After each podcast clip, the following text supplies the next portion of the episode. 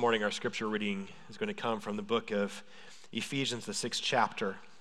This is what we read Finally, be strong in the Lord and in the strength of his power. Put on the whole armor of God, so you may be able to stand against the wiles of the devil. For our struggle is not against enemies of blood and flesh, but against the rulers, against the authorities, against the cosmic powers of this present darkness, against the spiritual forces of evil in the heavenly places. Therefore, take up the whole armor of God, so that you may be able to withstand on that evil day. And having done everything to stand firm, stand therefore and fasten the belt of truth around your waist, and put on the breastplate of righteousness. As shoes for your feet, put on whatever will make you ready to proclaim the gospel of peace. With all of these, take the shield of faith, with which you will be able to quench all the flaming arrows of the evil one. Take the helmet of salvation and the sword of the Spirit, which is the word of God. Pray in the Spirit at all times, and in every prayer, in every prayer and supplication. To that end, keep alert and always persevere in supplication for all the saints. Pray also for me, so that when I speak, a message may be given to me to make known with boldness the mystery of the gospel, for which I am an ambassador in chains. Pray that I may declare it boldly, as I must speak. This is the word of the Lord. Thanks be to God. Well, at this time, if you are a child in the room up to fifth grade, you are welcome to make your way out to the back to have a special time of teaching for your age specifically. This also means that you don't have to deal with me for the next 20 minutes or so. So count your blessings. Uh, adults, you have to stay with me though, and we're going to have a, a, great time this morning. But parents, if you have uh, never brought them down there before, go ahead and you can take them with so they're comfortable and they're going to have a great time.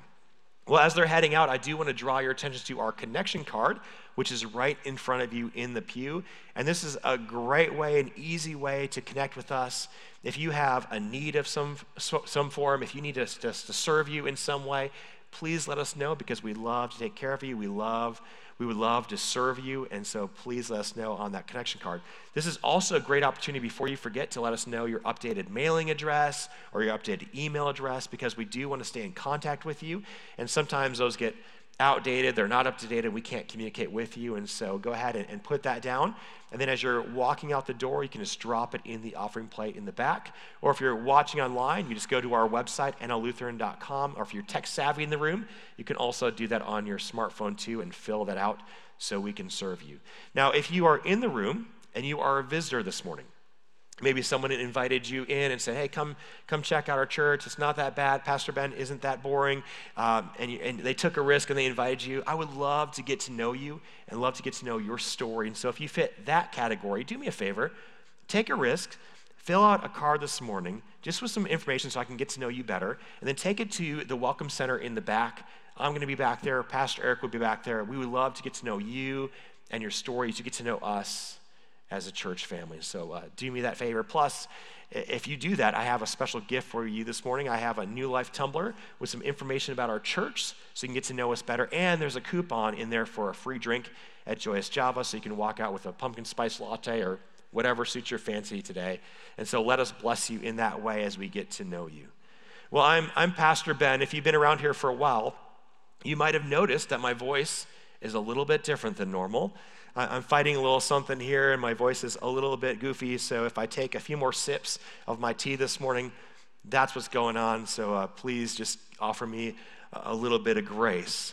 But as we continue our series this morning, I need to bring you back to 2014. And it was a time when I was uh, serving in a church in New Mexico, and I was taking a group of middle school and high school students up to Denver, Colorado for mission trips. And we had a, a, great time. We had a great time.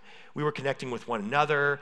We were connecting with other church groups who had joined us and partnered with us in this mission. And we were connecting with the people of Denver, especially those in need. And we are doing all sorts of uh, service there and sharing God's word there and after school programs. We were painting houses. We were working at the food shelf. We were doing all sorts of things to, to care for the people of, of Denver. Well, if you've been on one of these trips before, you know that typically one of those nights, if it's run by an organization, they will take you to a special place in that region of the world. And that's exactly what they did. They said, Jump in your bus and come follow us. And so we did. We got our buses full and we began to follow them outside of Denver and up this hill. And when we got to this hill, we realized that they had brought us to a memorial overlooking a high school. Now, the high school was Columbine High School. If that name sounds familiar, it probably should. In 1999, Columbine High School became uh, national news when two high school seniors came in loaded with weapons, killed 13, and wounded 20 more, and it became the biggest school shooting in U.S. history. And so, as we unloaded out of the bus, we were at the memorial.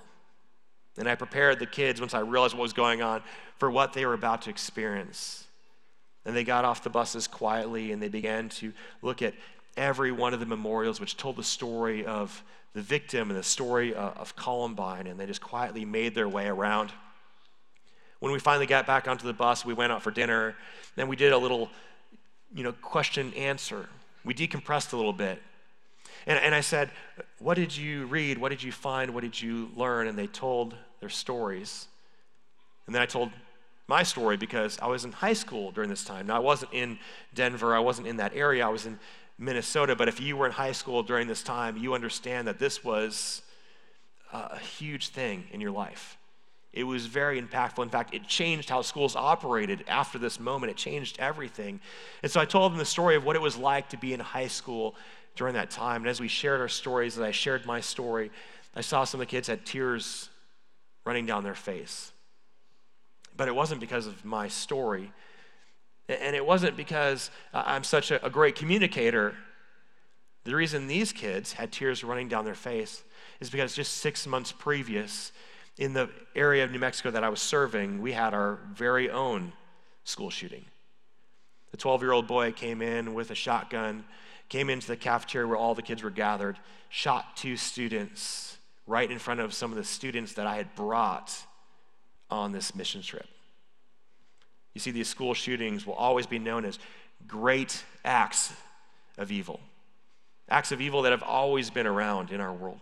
Acts of evil that, that the Apostle Paul was very familiar with. In fact, the Apostle Paul was a part of putting acts of evil into the world as a persecutor of the church before Christ grabbed hold of his heart. So, as we enter into this book that he wrote to this church of Ephesus today, I want you to be thinking about that.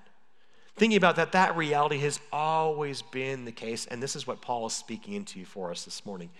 He starts this way He says, Finally, be strong in the Lord and in the strength of his power. So, as we step back into Ephesians today, and we've done this many times throughout this series, right? The whole series has been built around Ephesians. We see that Paul is bringing this conversation to a close. He, he's exhausted all the angles. He, he has been talking about this idea that we are better together, that God's ultimate goal is to connect us with Him and connect us with one another in the family of Christ. That we are to love God and, and love others. And Paul is saying, Hey, I have, I have done my job, I've completed my task, and I have told you what I needed you to know. And he's bringing it to a close. And some of you, just like Paul is saying, thinking, finally, right? We've been at this for six weeks, and, and maybe you've actually taken a step further. Because at the beginning, I said, you know, commit to this conversation. Come here every week, or join us online every week, or some hybrid of the two. In fact, maybe you might want to take a step further and step into a, a, life group focused on this Better Together series. And maybe some of you have taken that step and just tried out a life group for the first time. And maybe some of you actually went even a step further and you've been reading Pastor Eric's devotionals on this topic in this conversation. And you've learned a lot, but you're thinking, you know what? I, I, am good. I've completed the task. I, I think I've got what God wants me to know. And so if you fit into that realm, I have some, some uh, good news and bad news for you this morning. The good news is that today's conversation that Paul is going to have with us, that God is going to have with us, is going to be maybe one of the most significant conversations that you've ever had. Paul is going to teach us how to find unity in a world that is incredibly disunified. That's the good news. The bad news is we actually have one more week of this. But the good news is this we're going to jump back into the middle of Ephesians and close out our series with some words that are so important that Paul has for us. Words that, as we've learned to become better together and connected to one another, Paul's going to give us very practical, practical ideas of how not to get disconnected from one another now that we've, we've come so far. And so here's Paul. Paul is going to end where he began. He's going to take us back to the major point that God's ultimate goal is for us to be connected with him and connected with one another, right? In Christ Jesus. And through Christ Jesus, we are connected with God and we're connected together with the family of Christ. And so this is what Paul says next. He says, Put on the whole armor of God so that you may be able to stand against the wiles of the devil. For our struggle is not against enemies of blood and flesh, but against the rulers, against the authorities, against the cosmic powers of this present darkness, against the spiritual forces of evil in the heavenly places. So, Paul, time and time and time and time again, has focused on this idea of being better together, connected with one another, loving one another. And then he drops in this metaphor, which is so strange because he's talking about armor. And, armor is not something that we need when we're connected with one another, right? When we love each other. Right? It's not like you're going to go home later tonight and before you go to bed, you're going to say to your wife, Well, let me put my armor on. Right? You don't wrap yourself in armor and then lay next to your wife. You don't, you don't wrap yourself in armor and, and lay down for bed. No, what do you do instead? You get on your pajamas. You put on that old high school t shirt. You put on the shorts and you lay down and you fall asleep. And when you fall asleep, you are vulnerable, aren't you? But you don't care. And you sleep peacefully because you trust the person next to you. You trust the people that are in your house because you know they're not going to do you damage. See, the only reason we put up armor is because we're scared of someone hurting us. But even though you don't wear armor to bed, this is what you do, do, don't you? You lock the doors, you check the windows, maybe you have a security system and you turn on the security system. You make sure all the cameras are functioning. Right? We all have things put in place to defend us from the outside world. Because we might trust the people in our house, but we don't trust everyone else. And not only do we do this at home, but we do this in life, don't we? When we live out our lives and we think someone is going to attack us or hurt us or, or do damage to us, what do we do? We get defensive. Sometimes it's a physical posture, sometimes it's just an attitude. We, we, we want to block them out, we want to protect ourselves from them. And we do do this successfully, right? When we get defensive, we do protect ourselves, but we also alienate these people as well, which actually goes against the goal of God, right? Which is to love God and love others and, and be connected through Jesus Christ. So, why would Paul talk about armor, which is something we put on for battle? Well, the reason Paul is talking about armor is because Paul had a very different viewpoint on who our enemy is. Because God has a very different viewpoint on who our enemy is. What does Paul say? He says, Our enemy is not those with flesh and blood. It's not those with a beating heart in their chest. It's not our teammate. It's not our coworker. It's not that kid who treats us so poorly in school. It's not that person who's suing us or accusing us. Those are not the enemies. Paul says there is one enemy. Satan and his team, right? It's the dark forces of this world. This is the enemy. And because this is the enemy, this is what Paul says next. He says, Therefore, take up the whole armor of God so that you may be able to withstand on that evil day and having done everything to stand. Once again, who, who is the enemy? Who are we battling against? It's not the people we see, it's not the people in this room, it's not the people in our community, or even the people on the globe that we might consider an enemy to us or an enemy to our country. No, the enemy is Satan and his team, which is far more scary. Because Satan is not going to stop. He, is a relentless foe, and he is a powerful foe. You see, we do have enemies in our world, but we can keep them at bay. We can do things. We can become defensive. We can stop them. But Satan is far too superior to us. And that's why Paul says, because your foe is so great, put on the armor of God, which is baptismal language. Right? We take off our old self, we put on our new self. And as Paul says this, this would be completely in keeping with how the people in this day viewed the world. You see, the people that Paul was talking to and the people in the line of the history of Scripture, they had a very unique idea of what they thought about armor. You see, they had this belief system that in the armor, that the armor was actually imbued with the power of the previous warrior and then given to the next person to wear the armor. Think about it. Remember that story about David and Goliath that you learned about in Sunday school or your mom read to you before you went to bed? What does Saul do when the little boy David goes out to fight the giant? He gives him his armor that was never going to fit. Saul was a grown man and a large man at that, and so to put his armor on a little boy is ridiculous. But what was the thought process? That he was going to imbue this little boy with his warrior power. Now, of course, David doesn't need that, right? He takes it off, he uses God's power, he, he kills the giant. But what does David do after that? He takes Goliath's armor armor that was going to be far too big, even when he grew up to wear. And he puts it in his tent because this is how they saw armor. Now, with this in mind, think about the power of Paul's words right now. Think about the power of God's words for us right now. He says, We are to put on the armor of God. Not our, not our armor, not someone else's armor, not Saul's armor or David's armor or Goliath's armor. God's armor, imbued with his power. This is the way that we stop the foe from destroying us. So, what does this armor look like? Well, Paul tells us. He says, Stand therefore and fasten the belt of truth around your waist and put on the breastplate of righteousness. So now we have truth and we have righteousness. But once again, whose armor is this?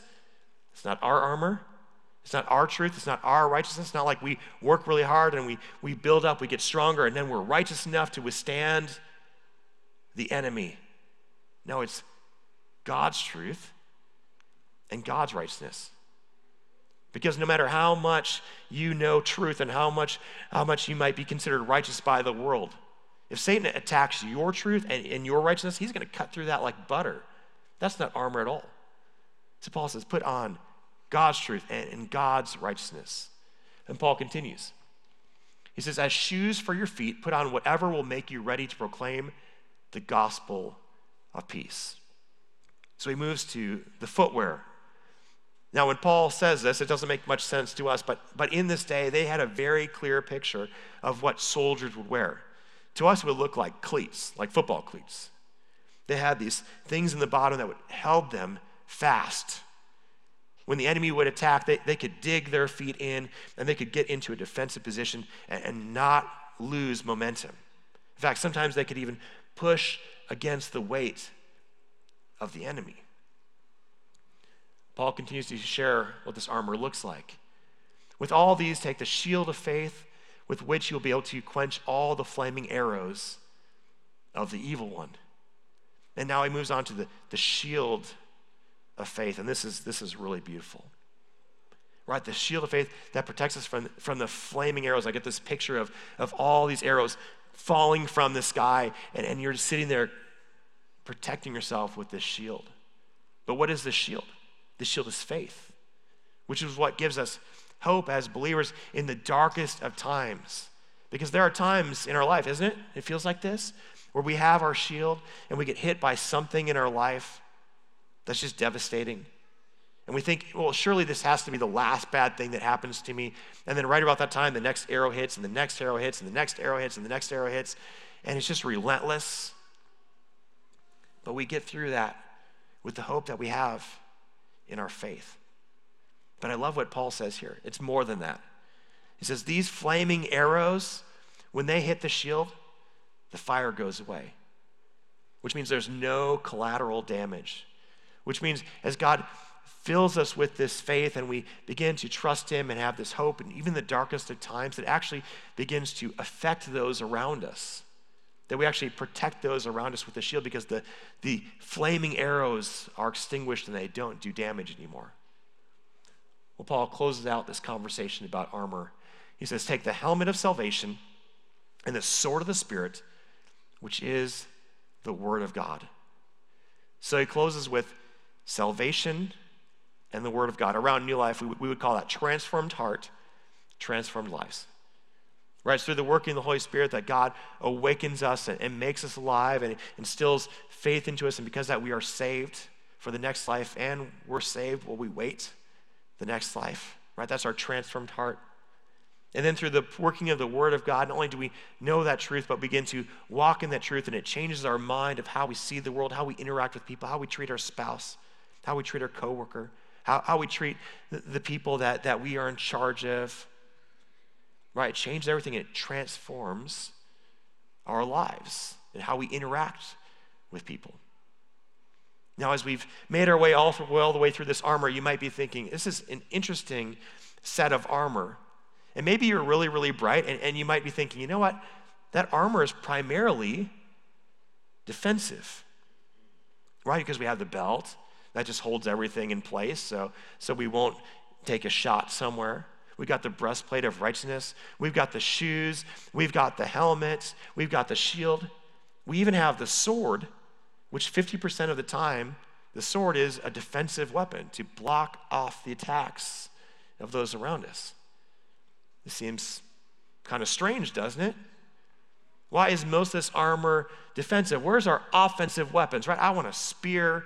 I want a bow and arrow. Well, the reason that Paul doesn't mention this is because Paul knows something that we need to know.